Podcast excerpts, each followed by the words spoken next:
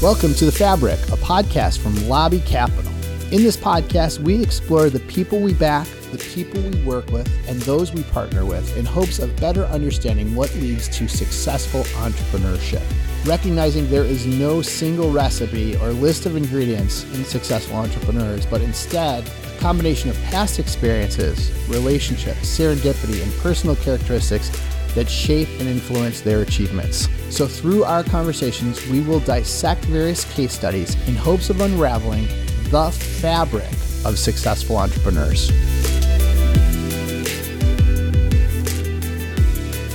All right, welcome to The Fabric. I'm Buddy Arnheim, your host. Fabric is a podcast by Lobby Capital. And today we have the privilege of talking with one of my favorite people on the entire planet. And that's you, Buddy Arnheim. That's me. David Hornik, welcome to the podcast. You're not the host of this episode. I am the host of The Fabric today, and I'm letting it go to my head. Yes, I am passing the baton to David, and he's going to actually interview me today. That's right. Because you can't interview yourself, although it would be kind of entertaining. Yeah, I could. I could do different voices. I could go, well, buddy, tell us about your childhood. Very sonorous. Tell me about your childhood, Buddy. So, Buddy and I have known each other for what, 25 years? Yeah. 25 years. That's a pretty big chunk of our lives. And seeing as we're only in our low 40s. Yeah, exactly. We, exactly. We were like 12. We met back in the day when we were both young attorneys and uh, fell in love. And I mean that very truly. Like, Truly. should we back up before that? I guess we should back up before that. Eh, Not too far. Well, we can go back. You were a lovely little Jewish boy outside of Chicago, Highland Park, Illinois. Highland Park. Yes. Tell me more, buddy. Buddy, you're a very strange version of the Highland Park Jew. You you hunt. I You- thought, I, thought- you know, I, I think of my, in all the interviews I've had, I realize I'm the most boring of all the people I've talked to. Like, I grew up in the suburbs of Chicago, like middle class family, mom, dad, two sisters. I was the baby. We had a dog. We had a yard. I was a student. I swam. This is it. If you tell the story that way, that's not a whole lot of excitement. But I don't know. You swam in Chicago like competitively? I was a competitive swimmer through grammar school, junior high, high school, even a little bit into college. Seriously? Yeah. Yeah. Did, does Penn even have us? I guess we know they do. we Yeah, know Penn they do. Division One, and it was a real swim team that I decided not to stick with. But you got, did you get into Penn on a swimming admission? Did you like get admitted because they wanted you to swim, or did you get admitted because they thought you were smart? Yeah, Which of those things, buddy? for sure the latter. For sure the latter. Was it though? Did But you I get in for swimming card. I Did did. you did you get in for swimming or debate? Which was it? I think it was my intellect, my raw and amazing intellect. But I did play the swimming card. I did meet with the coach. I did all that kind of stuff. But I never really swam on the team. Did you compete? Did you ever like you? So you never raced. It was like the first couple of weeks I went to practice and then fraternity rush started. So here's the thing. As a competitive swimmer in high school, and I was pretty competitive, I swam like six or seven hours a day, like literally morning two and a half hours, after school three and a half hours. My life was swimming. And as a result of that, I wasn't very social in high school. I was like, yeah, I had my friends. I had my girlfriend, which I'm sure we'll talk a little bit about, but I was a swimmer and swimming is a 12 month a year sport. You don't stop. You, you sort of do it during school, but then off school, you're in club. And in this club, when it hits summer, you do summer league. And so What do you do for six hours? Like swimming, best I can tell, is you flap your arms, you kick your feet, you propel yourself, you right? You blow some bubbles, you propel yourself down from one end to the next. Like, what in the world were you doing yeah, it is. for um, six hours? is, and I still swim and, and not six hours. It's meditation in the water, right? You do. It's exactly that. You just go back and forth.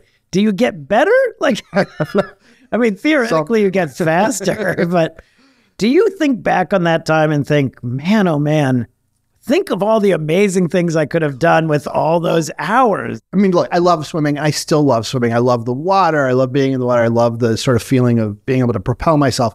But I will say, like, being a swimmer, a competitive swimmer, and spending so much time swimming, there were a lot of things that I, I feel like I was an incredibly late bloomer because I didn't think about going to parties. I didn't think about, you know, I didn't try acting. I didn't join the band. I, I was swimming all the time. I couldn't. And so, you know, when I got to college and I decided not to swim, it was largely because I wanted to have the social experience of college that I clearly did not get in high school. So I joined a fraternity and I did other things, right? Like I, I did other things. Oh yeah, you can't even name another. You joined like so by the way, this was my experience. I got to Stanford and I was going to be in the orchestra, right? I was this very good violinist by New Hampshire standards, right? I played bass, but I had gone there to be a violinist. I was like, I'm going to go play violin. And I auditioned for the orchestra.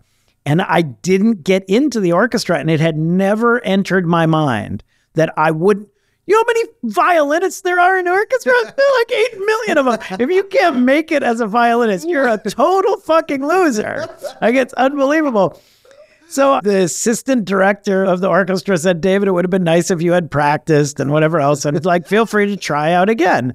And um, you would think that I would have been kind of devastated by that because I literally assumed that my social life was going to be hanging out with these orchestra people. And when I didn't make it, suddenly it just opened all these doors because it was like, oh, all that time that I otherwise would be on trips with the orchestra and practicing and all that stuff, I can do other things. And to your point, I played bass, so I played in musicals and I was into politics and so I did political things and I was into comedy and I did comedy. And I think that's what college is for. You know, now watching what my kids having most of them through college and seeing the diversity of stuff that they touched and they tried I think that's what college is about, right? Trying new things. You would hope, right? Right. But the other thing that college is definitely about is meeting amazing people, Yes. right? And so, you know, you joined a fraternity, which is obviously very helpful in meeting people. I know that you ended up knowing Mark Pincus back in the day when he was busy, you know, doing the same stupid things you were doing. Did you make a bunch of friends? And, and at Penn, were you focused on business at that point? Do I in remember? Wharton. I was in Wharton. So, so the things that I knew is I actually wanted to be an entrepreneur, believe it or not. And I wanted to sort of see what the social thing was because I didn't really have it in high school. I was kind of shy, you know, honestly. Like What? I, I, I know, and I still feel like I'm a shy person, and nobody ever Nobody believes that. but I kind of was, or at least I thought I was. And so I'm slow to warm. But I so I joined the fraternity thinking, okay, this is going to be the best way to meet a bunch of people. And it starts. I don't know if it's still that way at Penn, but it started like the first day you land there is Oh rush God. began. So if you were going to join a fraternity, that was like all encompassing right away when you got on campus. And I ended up going to joining this fraternity, Pi Kappa Alpha, which I had never heard of before, but it's like where I felt comfortable and where I was meeting people. So it was the nerds. It was the, the Jewish nerds. That's a Jewish fraternity. Okay, let's be clear. nerdy. This doesn't surprise me at all. All right, so you went and did the Wharton thing. So you were actually studying undergraduate business, Undergrad- which is pretty unusual, right? Well, yeah, you know, it was obvious that I wanted to do that. It was A, because I wanted to do business. And then, you know, you get onto the Penn campus, and at that time, I'm sure it's different now, but at that time, there was the pull towards Wharton. Like that was, It was the center. It of was the center Same way that Stanford, the computer science department, Exactly. uh, you get to Penn, and Wharton is kind of the like where you want to be. obelisk that sucks you in. Yeah. But I will say, so when you're an undergrad Wharton, you have a whole bunch of requirements, right? You have to take different types of finance classes and economics and statistics and marketing and management, all that. But you do get a small kitty of electives that you can take. And so I decided that my electives were going to be primarily consumed by going abroad my junior year. And I wanted, for whatever reason, I wanted to go to Italy. So the only elective that I took at Penn was Italian language. And then when I went abroad junior year, I was able to soak up all those other electives. So I did get a little bit away from work. Did you take Renaissance art in Florence? Did you go to Florence? Where'd you go? Florence. I went to Florence. Of course you did. Yes. So I took Renaissance art. I took a cooking Oh my class. God. I took uh, Italian history. I took who knows what else. I don't. Did you remember. instantly say to yourself, why am I a business major? Like, Yes, this is what I get to do in the like one moment that I'm not doing Wharton crap. I get to have a nice life. and smile? Like for the first time, I was smiling during school. Like I loved it. I mean, yeah, you get to go to the Uffizi, look at the Botticelli, and you get to eat some pasta. Like, what is bad about Nothing, that? nothing at all. Grappa occasionally as well, just to kind of wash it all down. And then I will tell you, so it was important to me to develop my Italian language. I was like, I wanted to be fluent in Italian. So the program I picked was um, through Syracuse University, and it, and it was the one program that allowed you to live with a family mm. As opposed to live in a dorm and with a bunch of other Americans. And so I get to Florence, and that first night there's only like six guys on the program. The, rest are all women, and so all six of us are put into this one hotel room for the first night before we get split up into our families. And one of the guys in the room is this guy Jim, Jim Foti, who's now one of my closest friends. I love the guy to death and he had grown up on Oahu and he was like the yeah. classic surfer dude, like absolutely classic. He had the surfer here, he had the surfer body, he had the surfer dialect. He was incredibly relaxed and he had this one characteristic that from day one has always awed me. It was he was absolutely 100% comfortable in his own skin and, and completely uninhibited. Like there was nothing that fazed him. There's nothing that sort of made him nervous or self-conscious it was just an amazing thing to witness. You know, so anyway, we ended up rooming together with this family and we would go to like bars and he was fearless about talking to anybody. It didn't matter who it was. And all of a sudden we had all these Italian friends. And again, you don't think I'm shy, but I was super shy. But it was great to have this magnet that I could just follow that would attract all these different types of people. But it's a little bit of a lesson like, you know, you left Wharton having made a bunch of real relationships and you are still friendly with those people. They're people you are friendly with. They're people like this guy who you are remain very close with, etc. I think that it is the entire point. And I think that as we have progressed and now, you know, sitting here in this lobby capital venture world, the fact that we are still in touch with people who we went to college with, we went to high school with, we went to law school with, we represented all those things, it's invaluable. But more importantly, it's not because it's invaluable. It's not like you stay in touch because, oh my goodness, at some deal. point, like I don't know, I don't know what your surfer buddy does for a living, but it's not like, oh, I'm going to stay in touch with you because you're going to help me. It's because humans are awesome. Yeah. And staying in touch with awesome humans is fun. Totally. And enriching. It's, it's, amazing. Interesting. And then you get the opportunity, it turns out, in this business to then go work with awesome people. Yes. And then you get to meet their awesome friends and you get to work with their awesome friends. I was just on the phone with the brother of a woman I met at Candace, our venture partner's son's bar mitzvah. Oh, wow. So I go to the bar mitzvah I'm like the only guy from Silicon Valley. I'm sat down at a table of her business school friends. I start chatting with this awesome woman. We have this long talk. She's like, You have to meet my brother. You'll really enjoy him. Turns out he is the CEO of the biggest independent fintech company in Canada. He like created oh this robo advisor that's now the biggest neo bank in Canada. And he's just the nicest guy.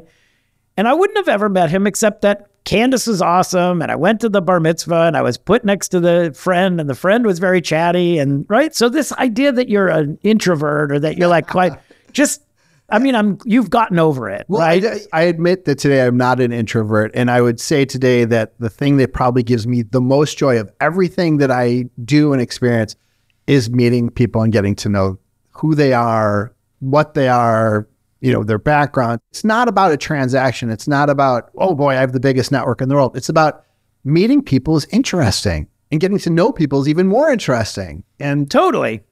And you know what's a bad way to like get to know people and stay in touch with them is to be an asshole. Pushing people away and being rude and being non-responsive and all of those things, right? In the venture business, there's no reason to be mean about it. People are all just trying to build a business and so what you do is try and help them. Yep.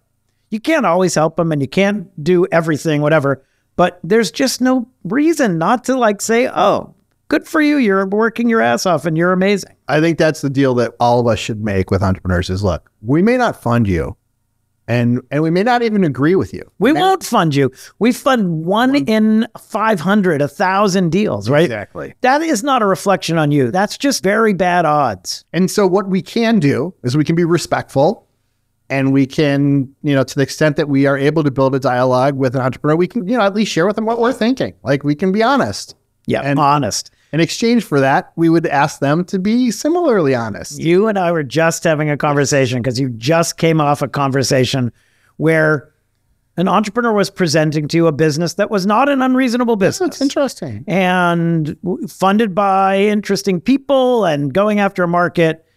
but gave you an answer that to your mind was clearly dishonest. And you gave them every chance on the planet to remedy the lie, and they did not. Yeah. Obviously, it stuck with me after the call because I raised it with you right before this podcast. Yeah, I, I don't understand that mentality. Like, here it is. He's proposing that we start a 10 year partnership, right? Because these deals at, are at least. at least, right? If I invest, we're going to work together for 10 years. Why in God's name would you try to start that relationship with untruths? Like, doesn't make any sense to me. It's not logical. All you can do is put forward your best foot. You can't put forward someone else's foot. It's another it's best your best foot. Like, we just want to know what you know and what you don't know, and how's it going, and what's the hard part. And do you have some thoughts about fixing the hard part? And when we like you and you're being smart and you're being truthful and you're acknowledging things you don't know, then we say, great, maybe we could help you build a big, interesting business here. Right. How often have you been pitched on a business where you finish the conversation like, wow, that business is firing on all cylinders and this CEO knows all the answers and all I have to do is give you money and it will turn into more money. Have you ever seen that deal? I want that deal. I want to see that deal. I want you to see that deal. that deal so. As your partner, I would like you to see that deal. Never, ever, ever. In 23 years in the venture business, I have funded somewhere between 40 and 50 companies. And do you know how many have met their plan they presented to me at the first meeting? I'll guess zero. It isn't zero. Splunk did. Nice. And that was pretty good. Turned out okay. Uh, uh, MaintainX, killing it, Killing it. beating the mark. Did anyone else? And Fastly, I think Fastly. Bill.com, a now $15 billion business, did not, by any stretch of the imagination. Ebates, which we sold for a billion dollars, did not, by any stretch of the imagination.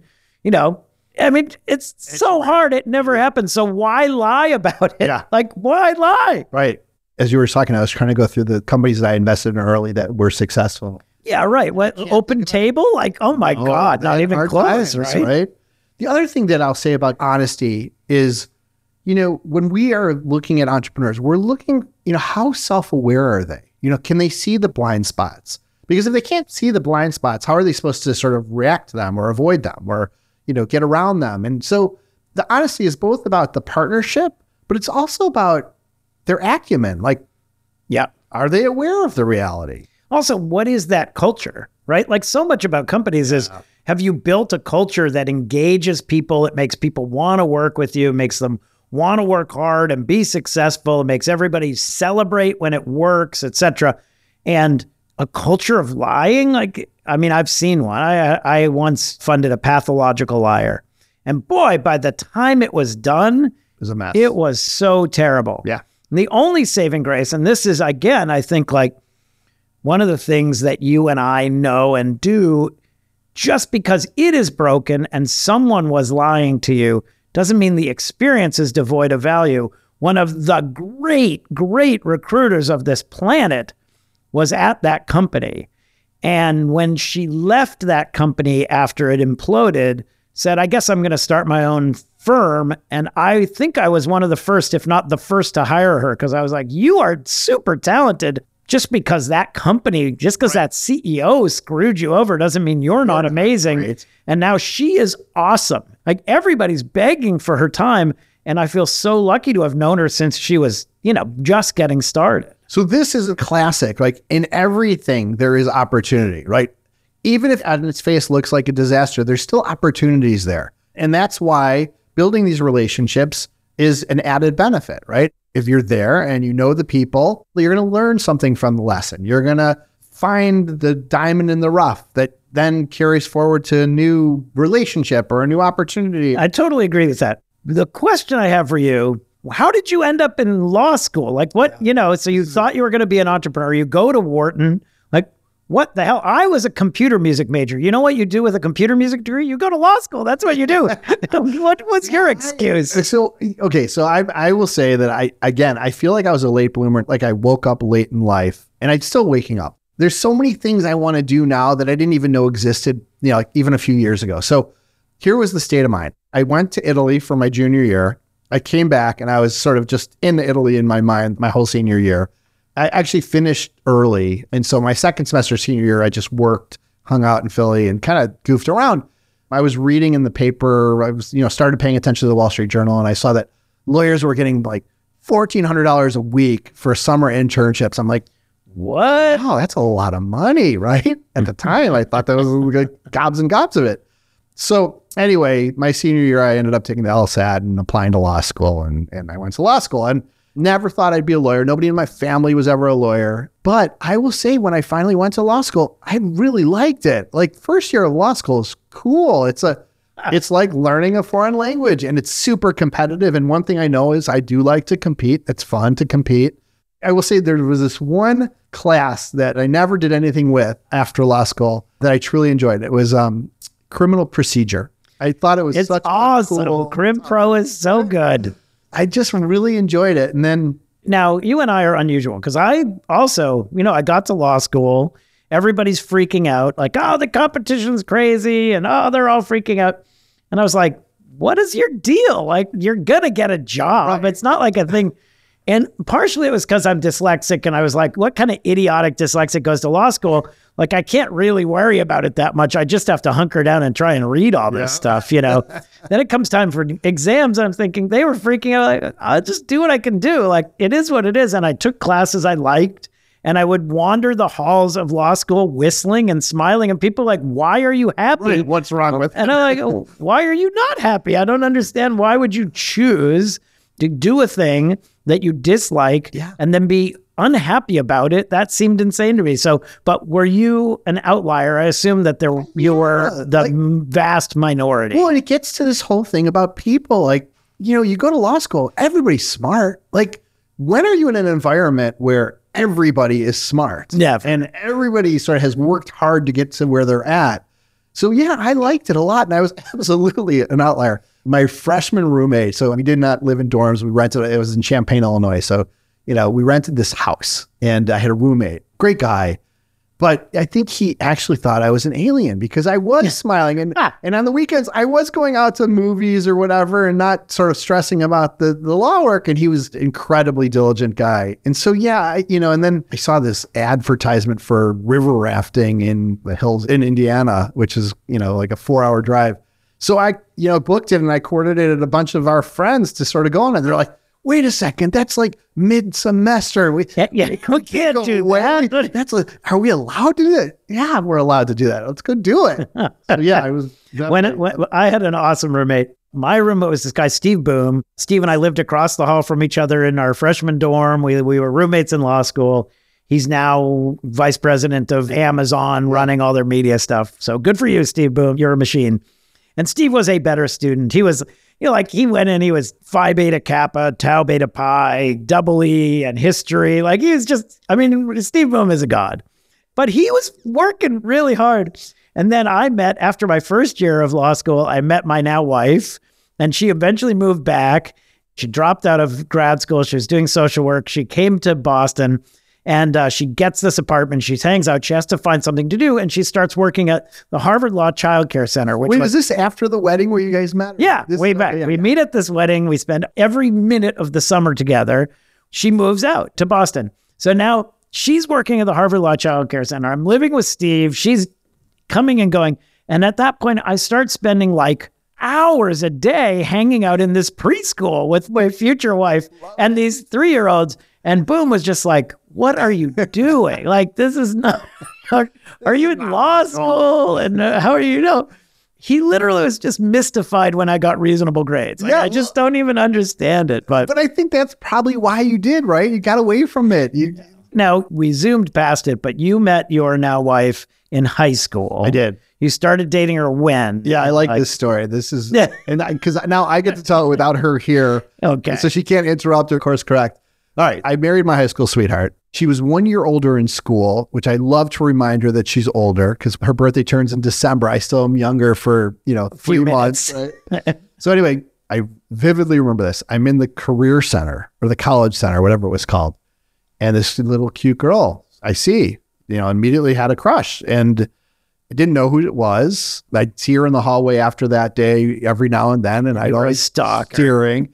And I don't know about you, but like at that age, 15 years old, I definitely had an interest in girls, but man, could I not talk to anybody. Like, like seriously, I had complete tongue tie around. That's crazy. I was a machine. Were you? No, of No, course not. dude, of You course met me. Anyway, I was a good student and I was uh, put into this AP English class my sophomore year with all the juniors and seniors. And it just so happens that she was in it. And I'm on the left hand side of the classroom. She's on the right. There's probably 20 or some odd kids. And she's sitting next to this guy. I'm not going to say his name on the podcast because it's just not worth it torturing myself with his name. But the entire semester, I am afraid to say anything to her. But I'm looking, I'm glancing, and she's always talking to Danny. Was his name Danny? Okay, so and so she's always talking to Danny, right? And I'm telling my two older sisters about this girl that I have a crush on. They're like, "Talk to her, just talk to her." I'm like, "That sounds so easy when you say to talk to her," but I fucking Just to be clear, by, by by this point, I feel better because now you're in a class, and so you know what she sounds like. Right. It turns out she's in your AP English class. she's She's smart. very smart. Right. She's She's lovely. Like it's not just that you were like pining. It turns out like, wait a second. Although I will say, like, I do have this probably irrational feeling that there is such a thing as love at first sight, but uh, we'll talk about that another time. Beschert, as they say. Exactly. You know, meant to be. So anyway, the last day of school comes, and um, on the last day of school, everybody gets their grades, and then they're asked to clear out their locker, and then they're done. And my sisters are like, "Did you talk to her yet?" And I'm like, "No." And they're like, "Okay, this is what you're going to say to her if you see her." So I literally wrote on my hand a script. Hi, how are you doing? I am My- Buddy Arnheim. totally dorky robot. so we I, we finished the class. I knew where her locker was, so I intentionally sort of walked towards that way. And lo and behold, she was sitting down in front of her locker, cleaning it out.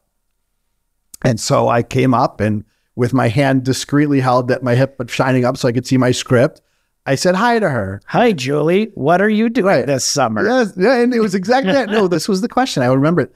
So I said, "Hey, you know, how did Mrs. Ingerman's class go for you? How did you do?"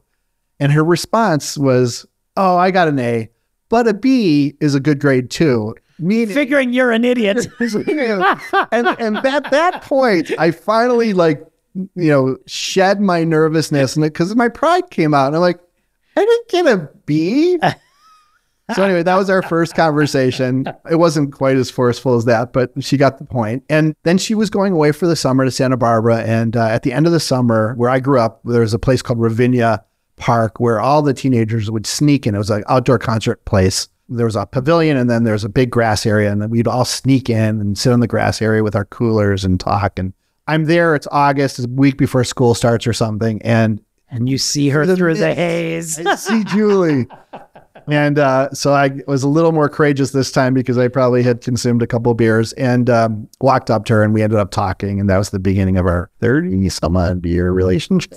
Anyway, so you're in law school and w- you were dating Julie. Were you together? Like, did she live there and distract you? No, it sounds like you were Yeah. just still hanging out and Our deal was always so we were not together. We were eight long distance for eight years. wow. Law school, undergrad, everything. And uh, our deal was look, if we want to be together, we're together. If we don't, you know, no expectations. But for some reason in law school, she was already working in Chicago. I was now in law school, starting to get a little more serious, and our relationship got more serious. And so, right after the first year of law school, after I externed for a judge that summer, she was able to take a few weeks off, and we took our backpacks and we went over to Europe. And while we were in Italy, where I had lived, I asked her to ah. marry me. What? Yeah. You're like, okay, I guess it's serious. Yeah. Like that's a bizarre. Like, eh, if you don't want to be with me, whatever. Okay, Okay, marry okay, me. Well, so this is another thing, and I will say this kind of relates to the job. At least for me, my best decisions, I can't say they were subconscious. I've said this on another podcast, but they become so obvious that they just happen. And so we'd known each other for so long. And when it was time to ask her to marry, I didn't like consciously think, okay, should I ask marry her? Is this the pros and the cons? No, it just was like, yeah, of course I'm going to ask her to marry me. And so I did. I mean, my experience was we had been together, you know, constantly or whatever. And I went over to Japan. My brother was working in Japan, and my sister and I went and visited him. We traveled around, and it was fun. It was a great, fun thing. And all I did was spend my time thinking about Pamela and like, why am I not with Pamela? And she would have loved this trip, and she should have come. And the day I returned, I reached out to get a ring. But Yeah. It was very much the like, huh, this should be amazing, but it isn't amazing because this woman who I would want to be with isn't with me. And so that's so it became obvious. It was like Yeah. an obvious. Yeah, yeah. yeah, yeah. And honestly, I think to your point about how it applies to our lives now, the way you know if there's a company you're excited about funding is that you wake up the morning after you have seen the deal thinking about the company, Yeah. right? The vast majority of time you have a meeting, and even if it's a good meeting, you think like, "Oh, that was a good meeting," and the next morning it's not even anywhere in your brain. yeah. But the ones you're really excited about, you wake up and you're like, "Oh, you know what would be interesting Yes. So I think there is an intuition to this job, but it's not based on nothing, right? No. You had eight years of data, Right. right? And also there is a certain intensity to it, right? With me, you know, meeting Pamela and then spending every minute of the entire summer when I wasn't being a lawyer, you know, you get a lot of information over a short period of time. And I, I think that there is something uh, a little bit precarious about describing the fundraising process like dating, but it really is, right? It really is. And So many analogies to it. and not in an offensive way. You're- You want to build these relationships. You meet someone, they're super compelling, and you want to hear their story and you want to hear what they're thinking about and you want to ask them questions, right? I mean, those early days of any relationship where like you just want to know everything about that person. That's true of entrepreneurship too. It's like, I remember the first time I met Wences Casares, who I sadly didn't fund because he's just incredible. This is just a person when he tells you his life story, you're like, please tell me more. Right. Oh my God. Howard and I didn't even know what to do with ourselves because it was such an amazing story. you know, part of this podcast is to try to unravel what are the characteristics that make an entrepreneur an entrepreneur and lead them to success. And you know, I think one of the things that's starting to unfold is the diversity of their knowledge, right? Like the best entrepreneurs know more about their subject matter than anybody ever will, but that's not all they know. Other things have influenced them to sort of learn this domain and to sort of polish these skills. I think about Hidden Level, which is one of our portfolio companies. It's the first investment I made out of this. You know, what attracted me to Jeff, this founding CEO there, was he had such an amazing background. And it wasn't all about air detection, but it was about a grandfather that sort of had a myriad of interests and time with the agency where he was protecting our country. And then there was foreign travel and unique studies and you know hardship and there's all these things that influenced who he was that ultimately created his ambition created his focus created his drive. And so i think that is part of it also. It is fascinating to get to know these people. It's also fascinating to sort of understand the businesses they're trying to build and the vision they're seeing for the future. But it's also just amazing to hear about who they are and what's motivated them. I, I'm sure there are venture investors out there who think that's insane. insane. And are like, yeah, yeah, show me your P and L, and they do that thing. That is not how you and I live. And so I'm going to fast forward us. You go to law school, blah blah blah. You end up becoming a startup attorney in Silicon Valley, and a very good one, an amazing one. You were at Gunderson Dettmer. You were Bob Gunderson's right hand man. And in the height of the crazy internet times, right? And it was crazy. amazing time And that's when you and I met because I was at Venture Law Group. You were at Gunderson Dettmer. They were sort of mortal enemies in but, this but world. two firms that were doing the most startup work and affiliated with the best companies. 100%. And full of people who like cared about business, right? Which ended up being the problem for them because people who like business also want to go do business, you know. But anyway, we start talking to this firm Perkins Coie independently. And I don't know what your conversation was like. I wasn't there, but my conversation was, "Hey, this would be amazing. We're going to start this practice. We don't have anyone who really does this very Silicon Valley-ish stuff. Yeah. And you've done it, and that'd be exciting. Do you want to join us? Yeah. And I say to them, yeah, this seems amazing. Like it sounds like it'll be really fun to build something from scratch, etc. But I really need a mentor. Like I need someone who knows the law because I didn't know shit. And they're like, well, we may have that guy. And so let me check with him because it was very hush hush because you were talking about leaving a really great position where you were in an awesome space. I was leaving nothing.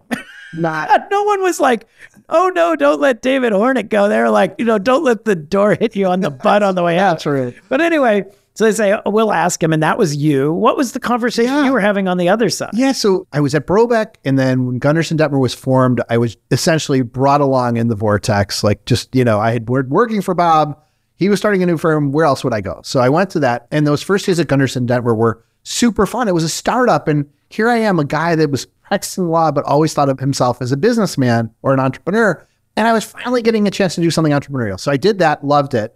Then a few years later, I was up for partner. And that's a natural time for a lawyer to look around and say, Do I want to be a partner? Like, is that what I want to commit to? Or is there other opportunities?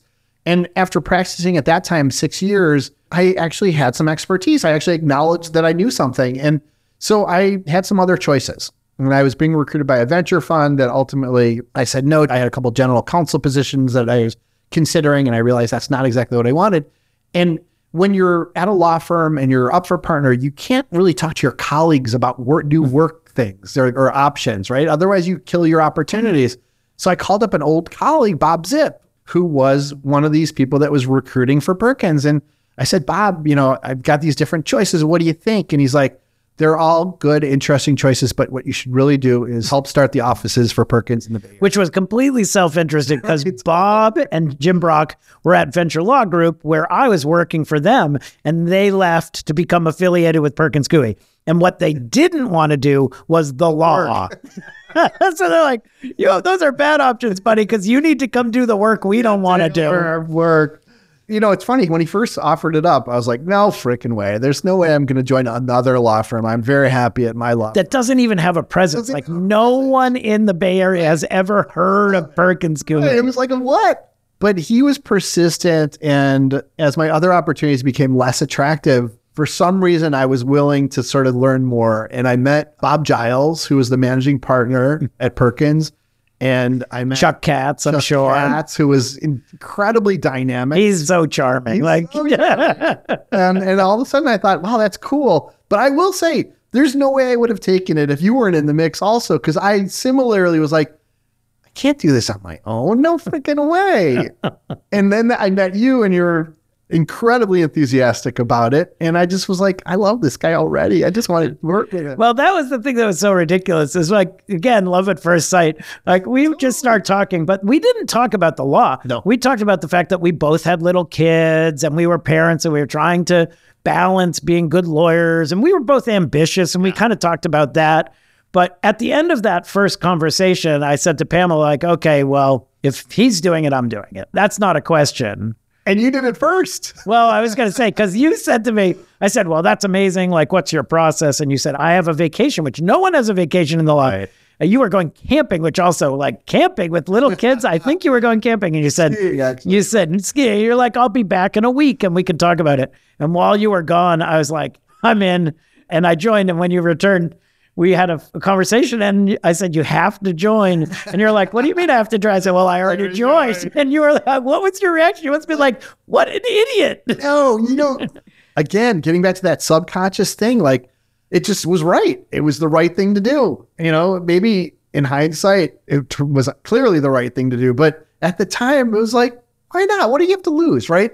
Yeah. It was an opportunity. Which is a little bit us, because like, what do you have to lose? Like all sorts of things. yeah, I guess so. I guess if you think about it too much, you don't walk away. So don't think too much if you're an entrepreneur. Just do. How great were those first couple years? Like that was I don't know if you remember this story, but we're in Shearman and Sterling's office and we're singing Disney songs because we have these little kids. So we were watching the same Disney videos. show. Yeah, so we're sitting there working on this multi hundred million dollar merger, but we're sitting singing. And this guy walks in and he's like, What are you doing? And we're like, We are singing. He's like, Why are you singing? Like, because it's Disney. It's so fun. And he was like, Oh, that's kind of interesting. Anyway, he was this awesome guy who we got to know. He was working on the other side of the deal. And at the end of it, we tried to recruit him. Like, because anytime we met anyone we liked, we were like, we so love you. Why don't you come join us? And this guy named Ken Hirschman, he didn't join us. I was so bummed because he would have Yeah, been great. he would've been great. But it turns out, fast forward, I become a VC. I join August Capital. We fund Ebates. I'm on the Ebates board. We hire this guy, Kevin Johnson, who's now our venture partner. And Kevin hires his general counsel, who he used to work with, Ken Hirschman. And I get to work with Hirschman again. And Hirschman was just as awesome. Well, and then just to continue the story, so this last Monday we had a CEO dinner with all the CEOs over, and one of our CEOs is the CEO founder of a company called Wafrax. Okay, he's an Egyptian guy. He's an amazing person. And I was like, you know, as you know, like how did you get connected to Kevin Johnson, who's the one who introduced the company to us? He's like, well, it's, it's really strange. I cold emailed Kevin because I really liked the Ebates business and I wanted to learn more. I was thinking how I could do that business and localize it and capitalize in Egypt and MENA. And Kevin didn't respond after my first email. I sent him another one. And that time he responded by ceasing Ken Hirschman, who then got on the phone with Az hour after hour and shared all of the sort of tidbits about what works and what doesn't work. Yeah, right. Go do these things. And by the way, it's a great example. It's the same thing we experienced, the same thing Ken, which is Ken's an amazing attorney, but he's now a business person. Yeah. Like his focus is in running the business. He, so he was a great attorney. We tried to hire him as attorney, but in the end, we all had the same thing, which was, oh, this business stuff is really compelling, and just a question of like when you got sucked out. And so we had worked together for a couple years, two and a half years. It was kind of crazy time. I'm sure you experienced exactly what I did, which was every one of our clients tried to hire us. Yep. And not because we're amazing, although we are, but because they needed help and we were really good. And we also like were killing ourselves. It's like, work. They all tried to hire us. And then Dave Marquardt, founder of August Capital, says, Hey, David, have you ever thought about the venture business? And eventually I come to you and say, Hey, bad news. Yeah. I'm leaving. Moment. And you were like, What? You know, like, don't leave me. But you were also like, Of course, I would do that yeah. too, right? You, I think I said, "Don't leave me," but if you do leave me, take take me with you. You did say, "Take me with you." It took a long time for us to get reunited, but but it's interesting, right? In the 20 years, literally, that we did not work together, of course, you built this gigantic legal practice. But in the meantime, you kind of like got distracted by other amazing things. So, how did that happen? And how did you have the time? Like, law is supposed to be this all encompassing thing. And yet, you were able to start a company. You were able to you know, fund a bunch of other companies and all of that. What is it that made that possible in light of the fact that you were still crushing yourself as an amazing lawyer? Right? So there's two people that I give credit to. It's you and Jim Foti. And the reason I give you guys credit is you've taught me that you don't need to sleep. Yeah. Jim never slept because he was always interested in the parties and all that stuff. You never slept because you just have this incredible drive. And there was stuff to get done. to get done. And so I loved our first couple years at Perkins because we were starting something new and we were defining where it was going. Um, and we did something pretty darn unique, which was this equity thing. Like for us, it was really important to align our interests with our companies, give them access to us without suffocating them with legal fees, and reaping the upside of what they're doing. And so we set up these equity policies that then became increasingly fun for me to oversee. You know, first I didn't sleep a lot. Second, the law business I loved. It gave me energy. It didn't drain me. I just mm-hmm. really enjoyed it. I loved meeting new companies. I loved finding a way to help, even if it was in this little sliver of an area. I felt like I was contributing. Well, by the way, in part, that's because you and I practiced law differently. You can, you know, confirm or deny, but my view was what was unique about our partnership and what was clearly made us have amazing clients who were extraordinarily loyal to us is that we wanted to do anything that would help your business succeed. Yeah. And the vast majority of that wasn't legal. It was like, it was helping get deals done. It was introducing people. It was giving feedback. It was interviewing folks. It was doing all these things. Like, that's unbelievably fun. And when you've earned the trust of your clients, they let you do that stuff that otherwise, I'm sure you had associates who worked for you were like, how do you get that? partners who worked with you were like, why are you doing these things? Other lawyers like, I don't understand how you can possibly practice law this way. It's not law. And the answer is anything to help these clients be successful. Yeah, and taking an interest in really caring about their business leads you to that. Like, because if you care and you're interested, you're going to find ways to help, even if it's not in the one area that you were trained to help in. And I think the equity was another part of it. It's like, okay, we're really partners here. We're really, we really have this relationship. Let's both enjoy this. So you know, I started doing that and I got lucky. Like the first investment that we made was OpenTable, right? And good one. Yes, it took a while, but it, it turned out to be a phenomenal return. And there was others. There was Trulia was an amazing investment. Turned out to be, I don't know how many X return, but it was phenomenal. And Cloudera turned out to be great. And Box was great. And Hotel Tonight was great. There's a whole bunch of them. So there was the law practice, and then there was this investment stuff, and it was becoming increasingly lucrative and increasingly important to the firm. So I spent a good amount of time, and I didn't want it to get messed up. I wanted it to go the right way, and I didn't want it to be investment first, relationship second. I wanted it to be relationship first, and then investment if there was an opportunity. And the firm recognized because you know what you said is it's increasingly important and valuable to the firm, and therefore you could then expend energy on that. Yep. Perkins realized that, hey, listen, this is a better use of Buddy Arnheim's time, getting our money in the equity in these companies yeah. than maybe doing another draft of a contract. Yeah. Yeah. I never loved, nor was I exceptionally good at drafting. Like that, I will admit. I can draft. I still probably could if I wanted to, but I don't want to. The other thing, though, is I think that all of us are able to perform optimally when we're fully engaged and happy, right? And so for me, that meant having some of my other interests satisfied. And so the investment stuff was cool. I liked it. It was something new to learn. And then I got dragged into starting this company, right? Yes, this is crazy town. Can you think seriously of any other lawyer, never mind law partner, who, while staying an attorney, ended up creating a business that was as successful as yours? I don't know. Yeah. I can't think of a single, but anyway. But it felt tell, so natural. Do tell us more. Yeah, I love this story. So I had been working with an entrepreneur who had started this mobile advertising company, never raised a lick of outside capital. It became an incredibly lucrative business. And um, he was cash flowing six figures a week, and it was amazing. And um, called me up one day and he's like, Yeah, I've got all this cash and figure, what am I going to do with it? yeah, that? I should make some investments. You have anything going on? like, oh my gosh, you know, what? To, yeah, I've got a ton of companies that would die to have an investment from you.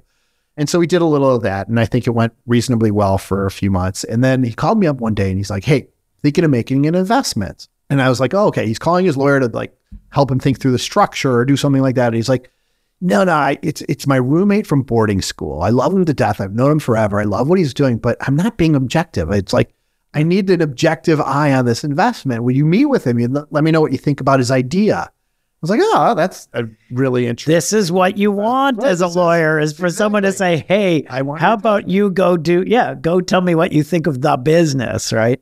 So I met with this guy, Max, who's a genius and one of the best storytellers ever. And he told me this story. And it's basically there's been billions of dollars invested in battery technology. And as a result of that, the batteries have gotten smaller and they hold more energy. And there's been billions of dollars invested in solar arrays and they've gotten more efficient and less expensive. And then there's been billions of dollars invested in these new materials, one of which is carbon fiber that's you know just as strong as steel and seven times lighter. And you put all three of those things in a blender and you mix it up, and all of a sudden out pops a solar powered drone that flies at high altitude perpetually, from which you can provide com services and imaging services. And it's just like, boom, wow, what a story. Is that really real? And so I started asking those questions. Like, by the way, we were just talking about this. I teach this class at Stanford B School.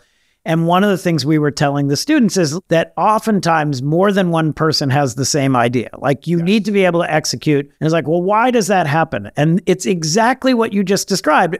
Max was not the only person who oh. observed that carbon fiber made it super light and that battery tech was more efficient and that there were, you know, but he put it together. He created this idea, yeah. and then you had to execute. And I believe that's where you came. Yeah, and that's exactly right. So I started asking a lot of questions, and it was like, well, I haven't thought. I, I did not yet. I don't know. But and so I found myself essentially writing the business plan and thinking through sort of the tactics, not to take anything away from Max. I mean, it is his company. He was the main founder, and he was a genius. Still is. Um, but that's the role I played. And so very So you got to be his partner in crime, doing the things he was less focused on, less good at. He did the things you couldn't do.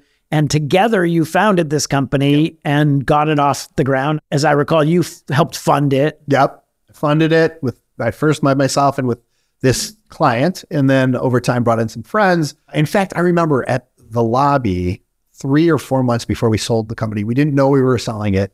We were just doing a bridge and there was a handful of lobby attendees I had told the story to. And they're like, well, if you're raising capital, I'm like, well, we are.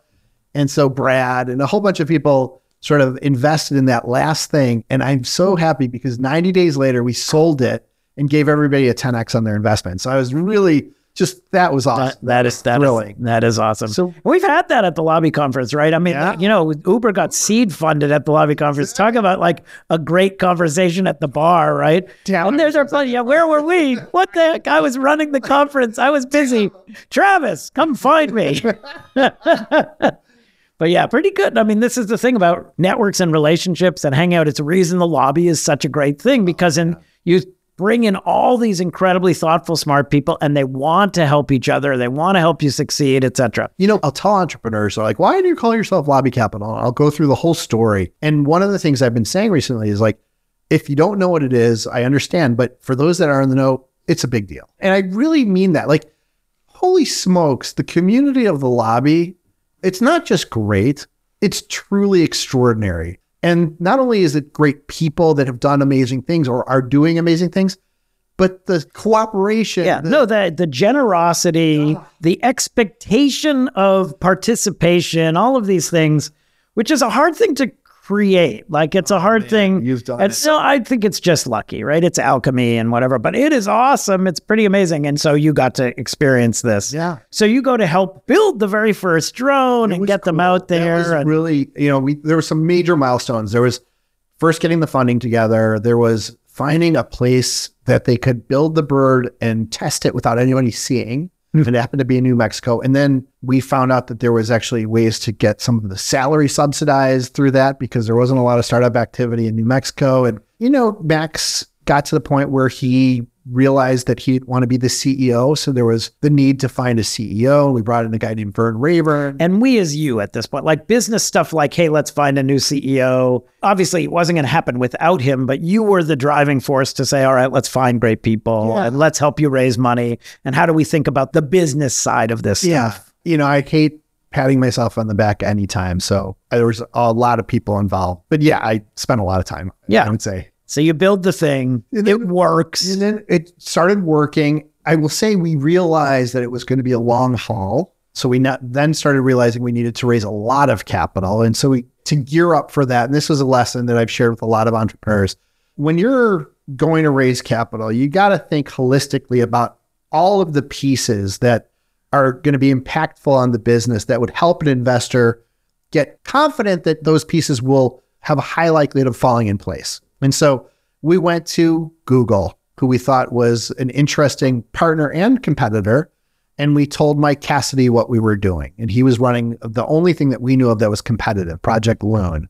And we went to Facebook and we actually had a conversation with Mr. Zuckerberg. And we talked to Lockheed and we talked to a couple other strategics on top of starting to socialize with venture folks.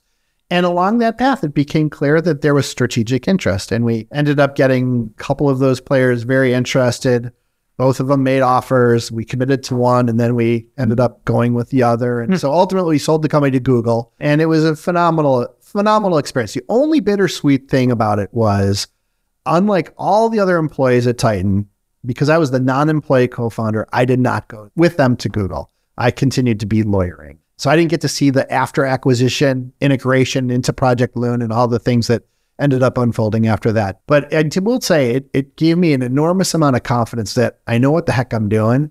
I know how to sort of help pull these pieces together. And you know what? It's okay to take a risk. Like it's very rewarding.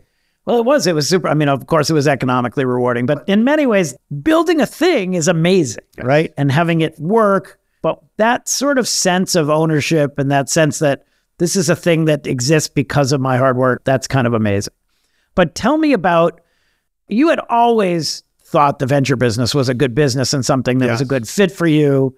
You know, we had talked about it forever, etc. Like what prompted you to finally say, huh, maybe I should be a venture capitalist? Yeah. Uh, so, you know, I finished Titan. It did give me a little bit more financial flexibility. And so I started investing more aggressively. And I was actually a year or two after that, my wife and I were invited to join a really close friend, an amazing person, and a guy who I probably is the one mentor I actually did have, Ron Conway, on a trip. We, he's in the Mediterranean. We met him and spent a, a week with him and his lovely, lovely family. And we were on a boat. And, and when we boarded, Paul Graham and Jessica Livingston had been on the week before with them. And, and so we overlapped for a day and they left. The uh, founders of Y Founder of Y Combinator. And over the course of that week, in talking with Ron, who is arguably still the most prolific angel investor of all time and one of the most successful, you know, was a sounding board for me about what I could do next with my investing. And I came up with an idea that, hey, you know, Y Combinator seems to produce a unique, you know, a disproportionate number of successes. I uh, now had some relationships that would give me improved visibility into what was going on at Y Combinator. And I felt like I was a pretty good stock picker. And so with that theme, I ended up raising a small fund that was going to go in and cherry pick out of the handful of cohorts of YC successful startups. And so I raised that fund and I made 14 investments and um, it's performed really, really well. And it, it was independent of your law thing. It was just your own fund. Yep, yep. You went, had the money, put it to work Great. Yeah. Now there is some money in it from Perkins Coie Park. Great, because of course they should. But it's but in the end, it was a totally independent thing of my practice, and I loved it. It was so fun. It was an excuse to meet all these entrepreneurs, and frankly, it reinforced my belief that I can pick good stocks because that that portfolio is doing phenomenally well. And then from that, I ended up doing some more stuff. I did some SPVs in a company. First one was a big check in a company called Level Home, which the jury's still out, but it seems to be doing really well. The second one is in a company called Lively HSA, which again, jury's still out, but it's doing really well. Third one was in Hippo Home Insurance, which went public last year. And so I and you met at the lobby. And by the way, I met the founder of Hippo Home Insurance five years earlier at the lobby conference. Like, who's awesome? That's awesome. So such great. So you met us off. You were making these investments. Suddenly, you're like doing a bunch of investing when you yeah. should be a lawyer. And I was enjoying it more. At this point, I'd been practicing for twenty some odd, thirty, almost thirty years, and I was like, you know, I'm just not getting as much of a charge out of yet another Series B term sheet or another LOI to be bought or and I was loving the investing. It was just the right evolution of my interest. So that's kind of how it ended up. So, in a smart buddy way, because he's a good business person, not just uh, your everyday lawyer, Buddy reaches out to me and says, Hey, David, I'd love to chat with you. I have a firm that's interested in hiring me, and I'd love your perspective. And I said, Oh, I'd love to have that conversation. Of course, I'm happy to talk to Buddy anytime. And I instantly went to my partner, Eric, and said, We should partner with Buddy. Like, if there's anyone on the planet who sees the world the way we do, who thinks about entrepreneurs the way we do, et cetera, it's Buddy. And Eric was like, Oh, yeah. And I had, of course, spent obviously way more time, but oh, yeah, I love Buddy. I spent time with him at the lobby. You should spend more time. And long story short, we sort of fell in love and then we started ideating about this new fund, Lobby Capital, and which we ultimately raised. Again, one of these opportunities, like there was nobody else I could talk to that I yeah. knew I could get an unfiltered answer from.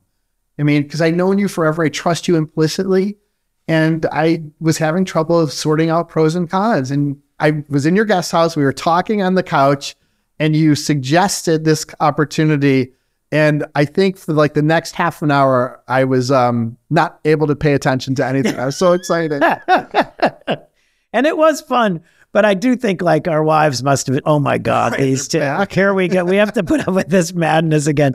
But anyway, we digress. So, Buddy Arnheim. So fun. I'm so, so grateful that you rejoined me as my partner in crime. This has been incredibly fun. I hope anyone listening actually didn't find like what it was fun for us.